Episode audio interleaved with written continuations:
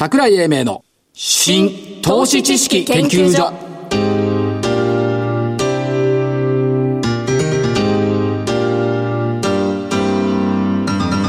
この番組は NPO 法人日本 IFA 協会の協力でお送りします。ごきげんよう所長の桜井英明です。そしてえーコメンテーター日本 IFA 協会副理事長正木明夫さんです、はい、日本 IFA 協会の正木です。よろしくお願いします。お願いします、はい、どうも。い日経平均は今日安かったんだね。や、安くても元気に行きましょう。いやいやそういう問題じゃない。あそう。100 180それは昔の株屋だよ。だってしょうがないんじゃない？育ったのがそういう時代なんだそれは言えてるよね。そうでしょ？182円安。2万2658円。下落幅一時200円超。はい。まあ上がったものは下がるよねそれは下がります。っていうこと昨日の引きがいまいち良くなかったですからね、上海総合株価指数が3年11ヶ月ぶりの安値圏。貿易統計で輸出額は前年同月比22ヶ月ぶりに減少、だそうです。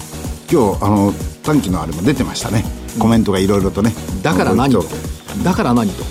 計いやいや、ぼこう貿易統計で、まあいろいろと探さなきゃまずいじゃないですか。うん。でしょ？やっぱりあれですよねここのところ見えてきたのは株は下が下がんなきゃ下げなきゃ上がれないっていう。まあね。で上げなきゃ下がれないっていうこのリズム。だって、風だって一時なぎがあるんですよ。水もよどみがあるんですよ。風って言わないでしょ。あ風海？風海ね。風あ風っつうの？ん。ん。そう。なんですか、インシェの証券マンは風を感じて相場をやる。そうです。空気を読む違う？あの 違う？正木さん。はい？言葉は綺麗だけど、本当に読めるの空気っていうのは 空気。に字も字も色も何もないんだよ。僕は感覚を読んでるんですよ。空気と言うんですそれを。え。えそういうことですよ。昔さ、その正木さんぐらいの世代の先輩っていうのはよく言ったよね。ポツンとそこを打った。音がした。音するわけないだろうって。それはね物理的な表現じゃないんですよこれは。心象的な表現なんですよ。そうかな。そうです。株は下げなきゃ上がれない。材料は後からついてくる。そういうシナリオを書かなきゃダメだよ。売りたい人が多かったから安かった。買いたい人が増えたから戻した。簡単じゃんね。簡単は簡単ですよ。なそ何でもそれじゃあ何にも言ってないのと一緒じゃないですか。何を難しく言うんだ？って思うんですけど。月曜日のね指標を見ててねやっぱり一回戻すよねと思ったの。どの部分？すっげえ簡単。はい。PER13 倍割れ。はいはいはい。PB 割る1.2倍割れ、25日線からマイナス4.6%返り200日線し下抜けたマザーズ銘柄ネットストック信用評価損益率売り方マイナス1.24%ほぼプラス。空売り比率48.2%日銀が ETF6 日連続で買った、はい。プラス株式益回り7%、それで戻せなかったら嘘だよねと思ったらまあ一応戻した、まだ戻りがだけどちょっと鈍いかなっていう感じしないでもないですけどね。うんだから消費税上げるって言って、月曜日に、こいつで下げるのかなと思ったら意外と効いてきたな、下がっていう感じがしたんで、まあ、これ一回戻さなきゃいかんよね。っていう。まあね。あれも一応アドバルーンですから、ええ。上がったものがどういうふうな風の向きでもってどっちへなびくのか、はい。その辺見といた方がいいんじゃないですか。まあ、そりゃそうですよね、というところがあるんですけど、ただまあ、どう？まだね、2万3506円っていうのをね、回復してくれないんだよね。はいはいはいこ。れなんだかっていうと、えーっと、年貸し要請基準。ああはアベノミクスあ。2万 3500? そうよ。お6円。ー本年第8回終わりね。なるほど。だから、アベノミクススタート以来ずっと年足は要請なんだから、これは回復してくれないといけないっていうのと、これ、9月だからあんまり言わないけど、9月って一応中間期末じゃないですか。ですね。9月の月中平均23,188円をも下回ってる。それはいかんよね。まあいかんよね。でもまあ別に今日明日どうのこうのって話じゃないでしょう。もう少し長いスタンスで見た方がいいじゃないですか。まあね。まあそうは言っても、楽しみですね、これから決算発表がね。ですね。うん。この間アメリカの500何ドル高も決算良かったからでしょ？決算良かったで、グーグルとさ、チェイスがいいからってさ、ちょっとやりすぎだろうって。あれだって下げてたから戻したんだよ。ですよね。あれ下げてなかったら、まあ50ドル高ぐらいで終わってるよ。なるほど。そうすると材料出尽くしっていうことになるんですか？なるんじゃないでしょうか。でしょうねはいという中で、はい。まあこれだけ日経金がね、下げて戻したんだから、先週の銘柄っつうのはやっぱ丸じゃないといけないよね。これだよね。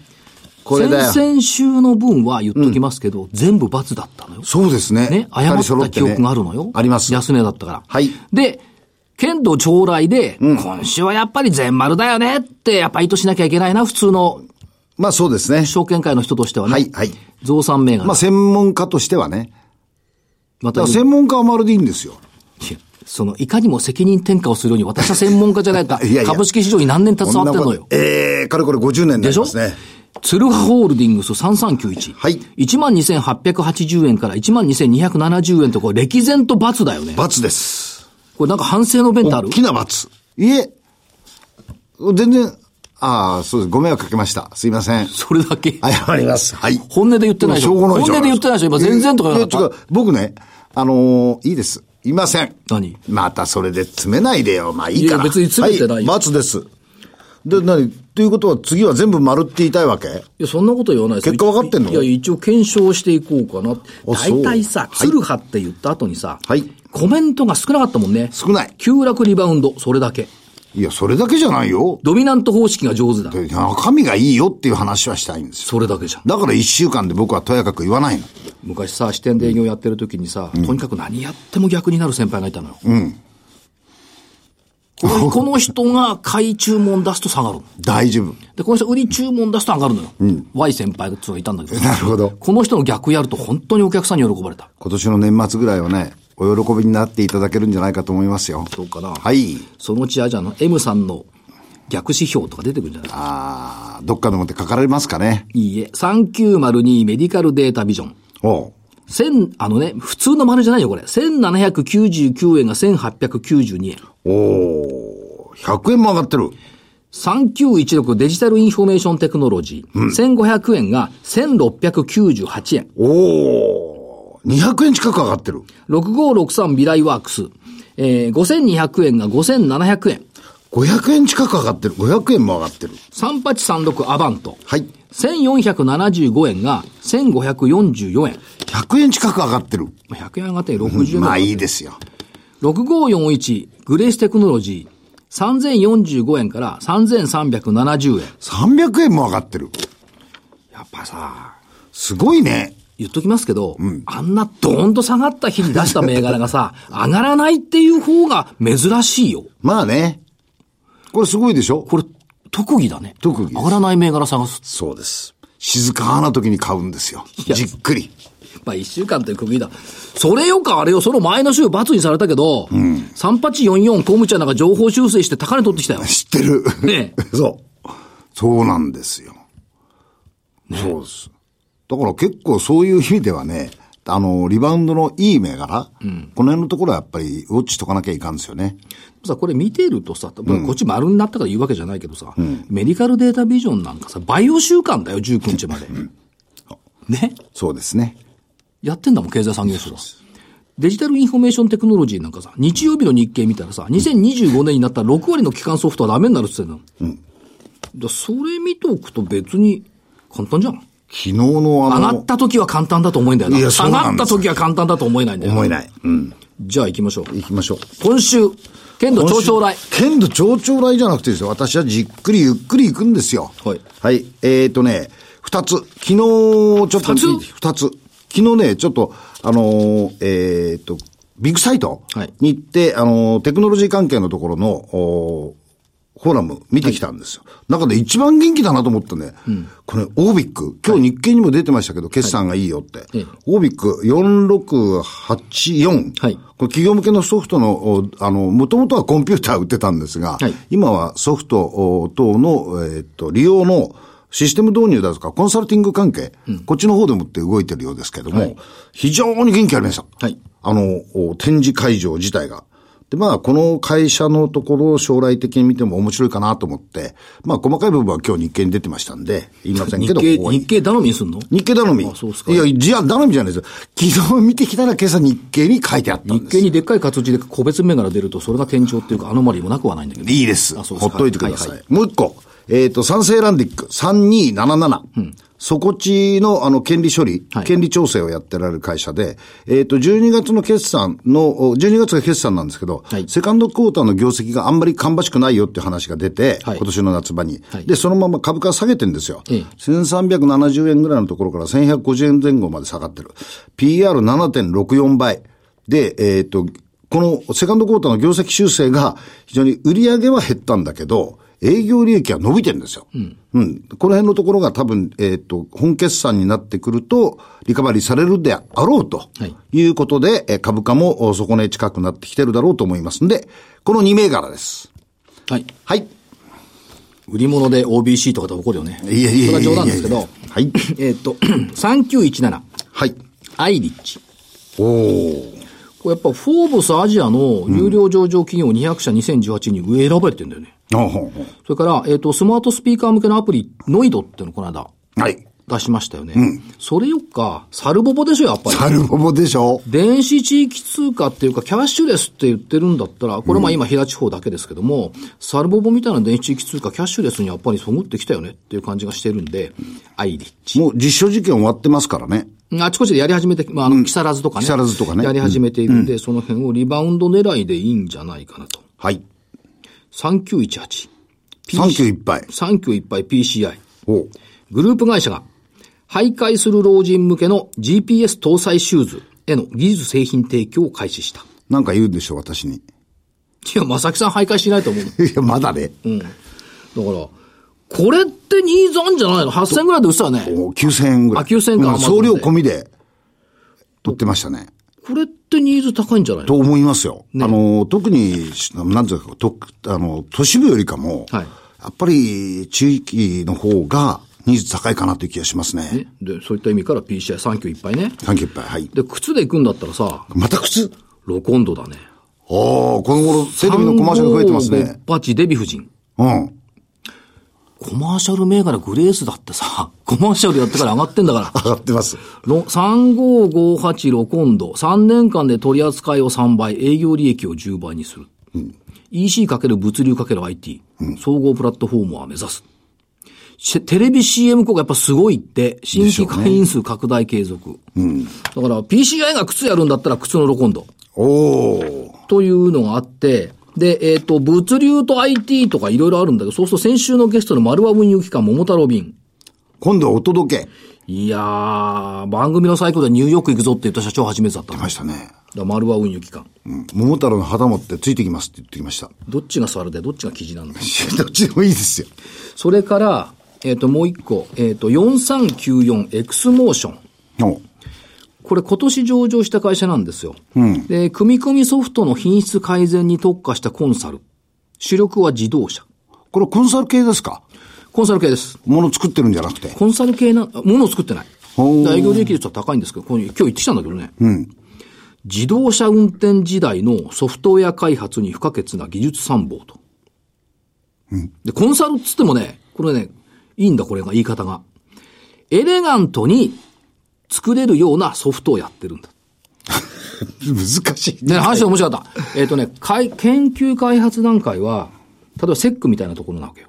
うん。量産段階に入ってくると、うちみな、うちみたいなところが出てくるんです。はい、はい、はい。っていうことを言ってた。エレガントに作るってよくね。うん。表現が難しいね。エレガントにというのと、うん、ものを作って、コンサルをエレガントにするっていうことじゃないでしょ？いや、コンサルをエレガントにコンサル。そう。これでね、やっぱりね、えっ、ー、と、例えて言うならば、ソフトウェア版の弁護士だって、顧問弁護士。とても難しい。ね？週に2、3日会社にいて、何、うん、かあった時何でも相談に乗るんだって。おそれでお金もらえる。もらえる。いいなそれ。ちなみに言っときますよ。はい。クライアントってこれ公表してんだけどさ。うん。えー、日産。はい。スバル。はい。デンソー。はい。京浜。はい。日本米粉。あら。っていうところ、なんかこれ一応公表されていますけども。うん。で、えー、っとね、尖ったあのソフトウェアやる人って、設計技術が得意なエンジニアは、この言い方が面白い、一般的にはマイナーな存在だ。各企業の中ではあまり優遇されない。ほう。だからそういうのばっかり集めた。あ、なるほど。尖ってる人。尖ってるのばっかり集めた。尖ってる人間を全、組織の中に入れちゃうと、便利屋にはなるんだけど、置いちゃうっつわけ。うん。だから、尖ってる人間だけ集めた。おということとね、あとね、言っていたのがね、えー、エンジニアファーストっていう言葉を使っていました。うん。顧客ファーストとか投資家ファーストってよく聞くんだけど、エンジニアファーストってのはあんま聞いたことなかったね。うん。で、これまあ、組み込みソフトをずっとやってるんですけども、まあ、これからどんどんどんどん伸びていくよねって言って、これ面白いんだよ。行ってみないとわからなそう。ソリューションガイドブックっていうのがさ、開発現場に旗を立てる。なんか似てないこの開発現場に旗を立てるっての、初期のグレースに。はでね、あ。そう。こうね、コンサルタントとエンジニアとこう分かれて顔写真が載ってんだよ、みんなの。おうおうおう会社案内に。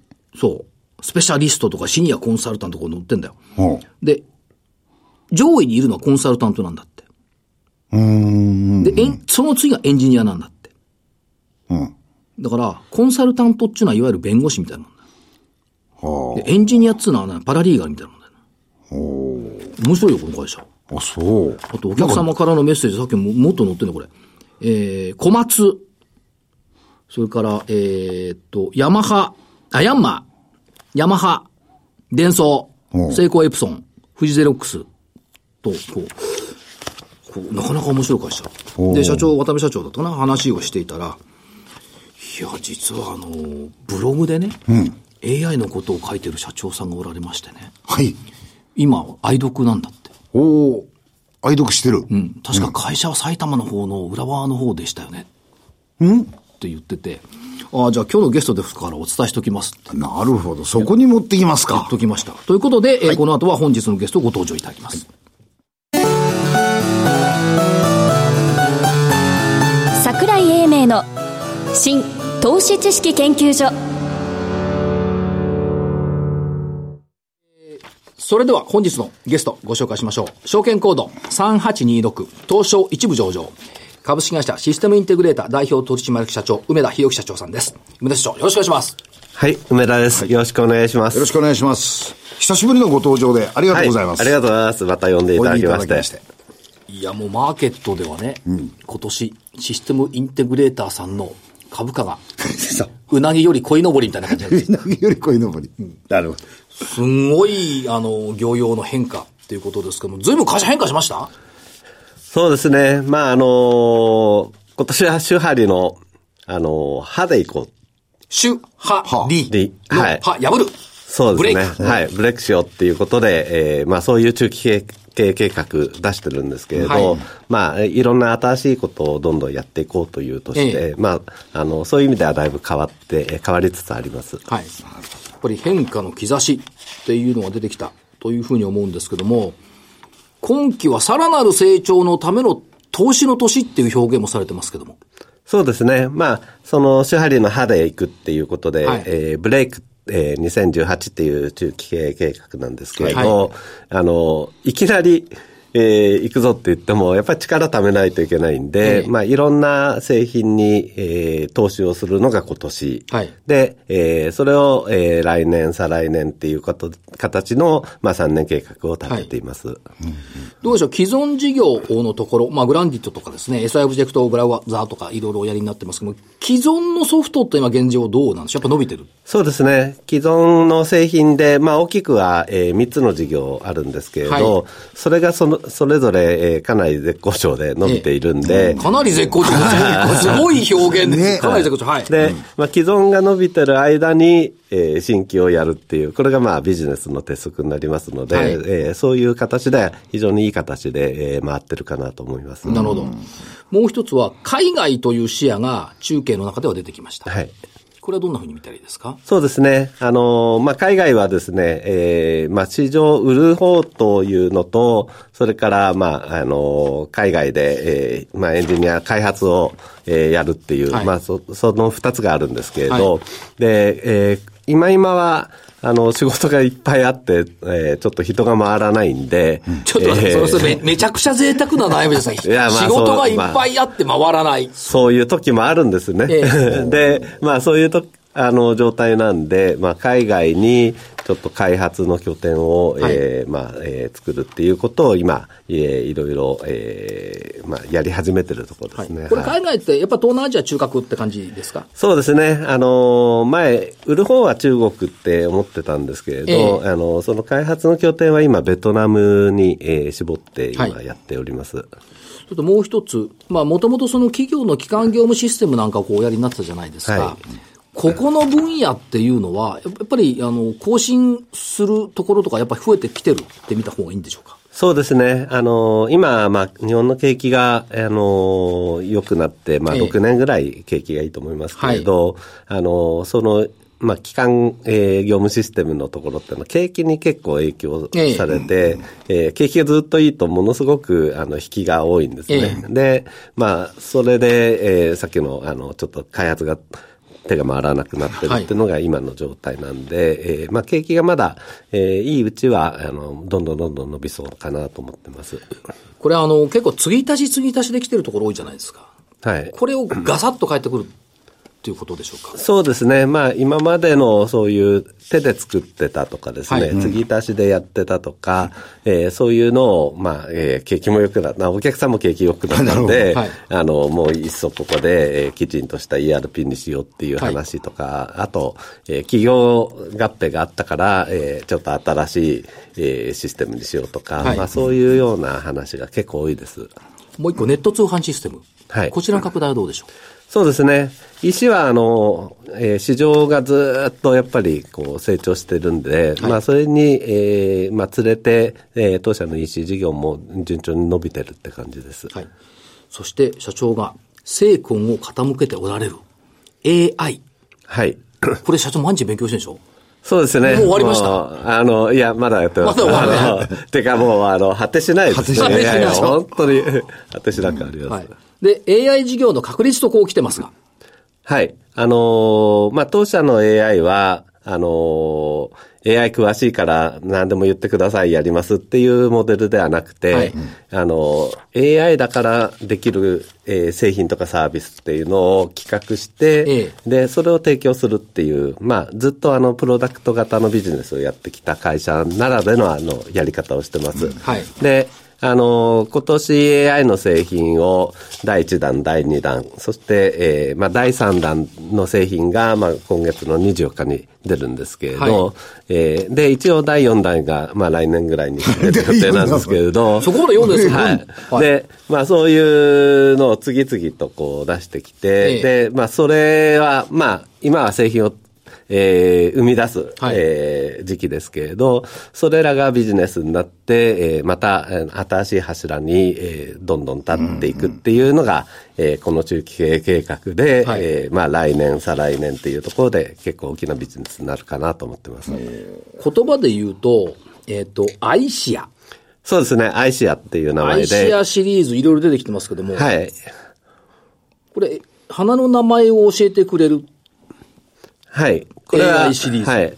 これはあの、ちょっとマネタイズモデルというよりも、いろんな技術検証をするために一番最初にやったもので、はいはい、257種類の花をですね、ホームページにあの、オープンしてあるんですけれど、はい、そこに、あの、皆さんが花、花の写真をアップすると、あ、これは、あの、ユリだとかですね、はい、これはアガパンサスだとか、そういうのを AI が教えてくれるっていう。ここは導入編ですよね。まず。そうですね。導入編で入った。はい。あと前もお話伺いましたけども、画面からデザインを認識して設計書をリバース生成する AI って、これ伺いましたよね。ソフトそのものがどんなだったか誰も認識してないという。はい。これは、あの、まあ、今、あの、開発の現場ではですね、はい、えアジャイル開発って言葉がありまして、あの、設計書を作ってってから開発するっていうよりも、はい、先にもの作ってから、えー、後で設計書を用意しようっていうものが、おあの、そういう開発が割と増えてきたんです。はい、で、ただ、ものができた後に設計書を作るのと結構大変なんで、うんうん、その実際に動いて、えー、動いたものの画面ですね。その画面を、えー、AI の画像認識技術を使って、えー、まあ、あの、画像のデザインを、えー、認識して設計データとするっていう、はい、まあ、あの、言葉で言うとリバースエンジニアリングっていう、はい、えー、そういうちょっと面白いこれ人間がやったら大変な作業でしょ？そうですね、人間がやったら。不可能かどうかわかんないけど大変だと思う。いや、まあ、不可能ってことはないですけど、人間が見たら一生懸命、あの、手でどんどんどんどん、あの、ワープロで打っていく作業が、こう、AI がこう全部やってくれるんで、すごい楽になるっていう、そういう代物です。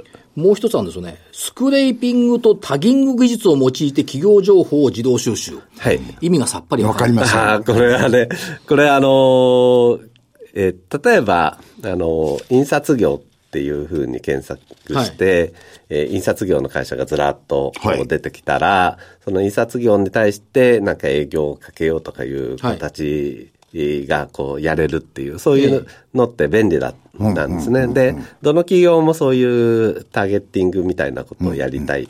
で、今、えー既存でそういう顧客情報の提供してるところっていうのは、えー人手でその情報を集めて、はい人手で登録してるんで、情報のコストが高いっていうのと、はい情報がちょっと古くなってしまうって問題があります。で、そこをですね、こういう新しい AI の技術が出たんで、自動で、もう人手をかけないで、自動えでえホームページにある、えーホームページを読み取ってですね、はいはい。で、えーこのお客、顧客、あの、この会社は、えー印刷業だとかですね、はいはいはいはい そういうふうに全部こう書き集めるっていうのをスクレーピングって言うんですけれど、えー自動でやろうっていう。で、自動でやるからじゅあの安くできるんで、これをまた今流行りのフリーミアムモデルって言ってですね、みんながタダで使える。ただし、えーある制限があるんで、もっとちゃんと使うには有料版にはい上げてもらうっていう、えーそういうモデルが今世の中の主流になってるんで、はい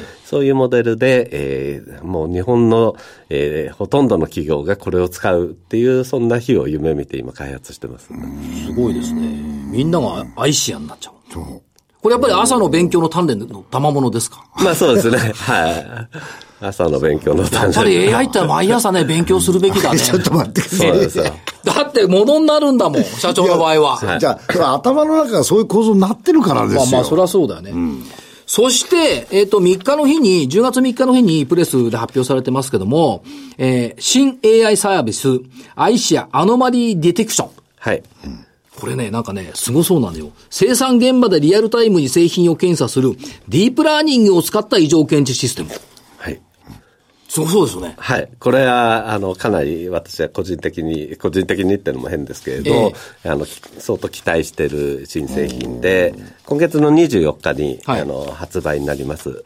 で、あの、これは何かっていうと、まあ、製造、製造現場ではですね、はい未だに人間が目視で検査してるっていう品質検査をものがはい山のようにあるんですよね。はいはいで、それはもちろん人件費もかかるんですけれど、それ以上に、えー非人間的な作業をええ。ずっと、やらざるを得ない。やるんで、結構人もなかなか長続きしないとかいうはい。ような話もよく聞くんです。で、そこ、あの、AI っていうのは一番得意なのが画像認識ええなんで、えーさっきの花の名前とかでいろいろこうやった、えー技術を使って、えー AI が人間の代わりに、これちょっと不良ですよって教えてくれるっていう、そういう仕組みを、えー全部オールインワンで、えー製品として、はいえーリリースするっていうのが今月になります。今社長おっしゃったオールインワンっていうことでいくと、その AI に不慣れなユーザーさんとかベンダーさんってたくさんいますよね。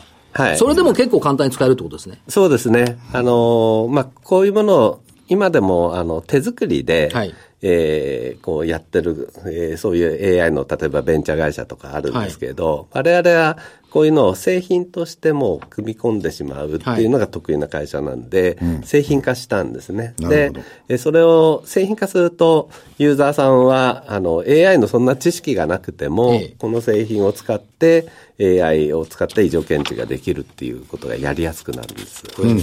波じゃないのよ。製造ラインに流れてくる製品をカメラで撮影して動画の中の製品を自動検知して正常異常を判定すると。これら楽っちゃ AI ぴったりそのものの作業ですよね。そうなんですよ。これはあれですか、社長、あの、受託開発の分野に入るんですか、それともパッケージの方、どっち側に入るんですか？パッケージですね。パッケージですか？はい。ということはパッケージだけで買えると。はい。はい、AI が得意だから言ってください、作りますってのは受託開発。ですよねで、我々は AI を、えー使った製品を、えー提供するっていう、まあ、パッケージ型の、はい一番我々が得意としているビジネスで AI をやっています。ということは、心の部分がどんどこどんどこ増えてくる可能性があるということですね。そうですね。あの、今、ここのところはまだまだプレイヤーが全然多くないところなんで、はいはいえー今これをこう、このタイミングで出せたっていうのは結構良かったかなと思ってます。でこれある意味、まあ、御社も働き方改革とかを配慮されている会社ですけども、はい。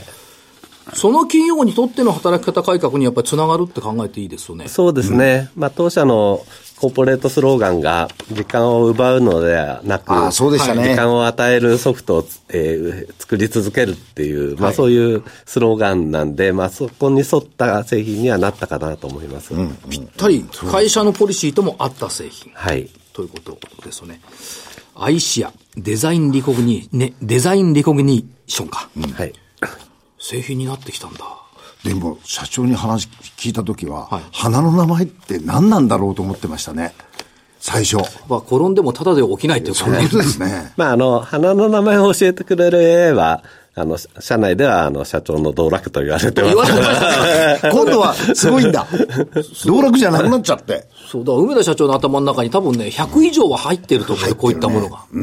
だからスピード感を持ってね、出てくると思うんだよ。それよりね、もう一それ、それ、それともう一つ、あのー、プログラミング検定はい。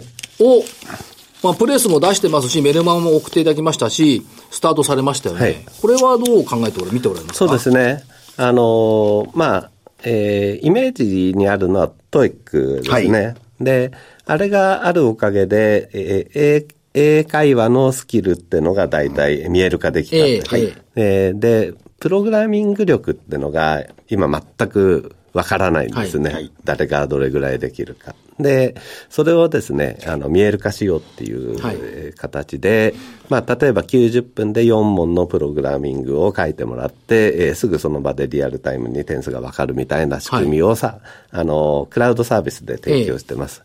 で、あの、例えば中途採用の、えー採スクリーニングって言って、えーあの、どれぐらいできるかとかですね、あとは新人の、えー社員教育だったりとか、そういうのにこのサービスを使って、えーもらうっていうので、これが今年の1月に出したんですけれど、かなり、あの、いい出だしでですね、えあの、かなりいろんなところで採用いただいて、えー、一昨日なんかも、あの、1000人社員に使わせるって言って、大口が決まって、1000人？はい、社内はちょっと盛り上がったんですけ社ど内盛り上がった。はい1000人に使わせる一。回で？そうなんですよ。まあそんな形で、これはこれで一つの大きな事業になるかなと今期の業。績にちょろっと乗ってくる。まだ まあ、クラウドなんで、ゆっくりこう、来年、ええ再来年っていうふうに蓄積型でいくビジネスになります。はい。はい。で、それを始めてきたのところで、PG バトル、はい。11月17日開催。はい。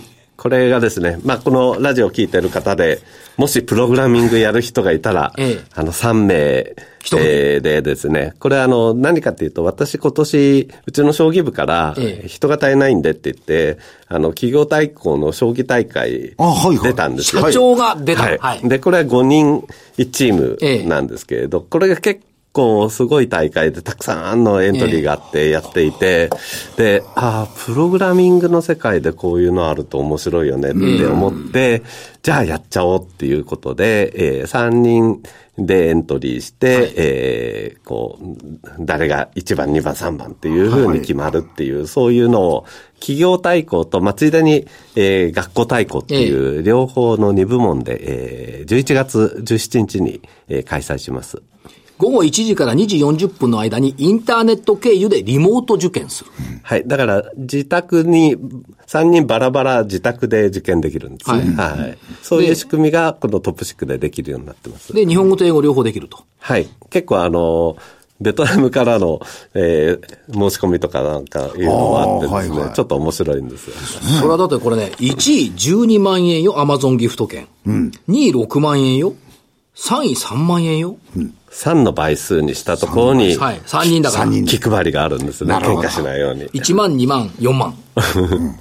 分配はね。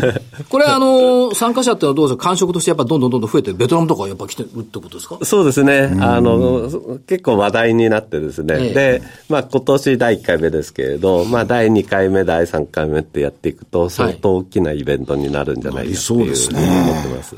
どっからあれでしょう、将棋大会を抜くでしょ まあ、どうですかね。まあ、あの、じゃあ打倒将棋大会ってこといやいやいやいや。やいや、どうするとちょっと。当社、はい共存、共存将棋大会。はい。あの、実は、あのん？えー、来週かな、来週もう一回、あ、今度秋の将棋大会出るんでですね。はい。そっちはそっちで頑張ります。忙しい。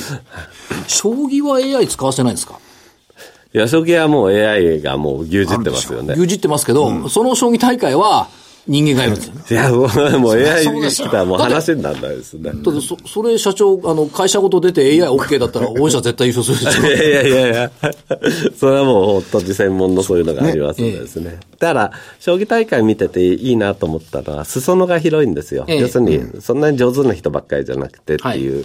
で、プログラミングも、この、このピッチバトルも、裾野の広い大会になればなっていう思いを持って、はいえーやっています。ということで、どんどん変化、進歩してきたということですけども、まあ、業績のも順調に、はいえー増収増益で着地の見見通しにされてきてますけども、株主還元配当もこれ増配ですね、今期そうですね。の予定。はい。同配の予定ですね。まあ、当社の場合、あの、配当成功30%っていうことで、業績連動でやってますので、はいそのルールにもっと、のっとってやっております。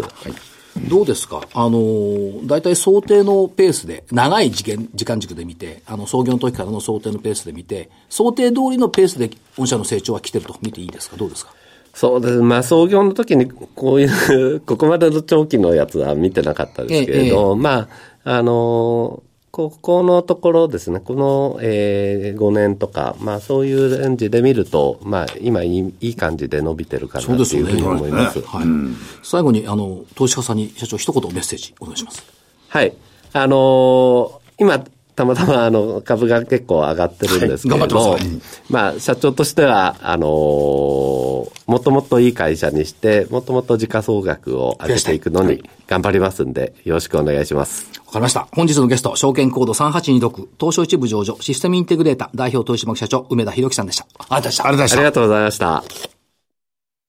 資産運用の目標設定は人それぞれにより異なります。個々の目標達成のために独立、中立な立場から専門性を生かしたアドバイスをするのが金融商品仲介業 IFA です。NPO 法人日本 IFA 協会は企業 IR 情報を資産運用に有効活用していただくため、協賛企業のご支援のもと、この番組に協力しております。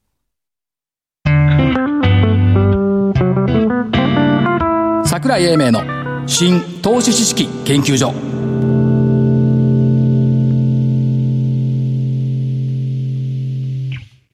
この番組は NPO 法人日本 IFA 協会の協力でお送りしました。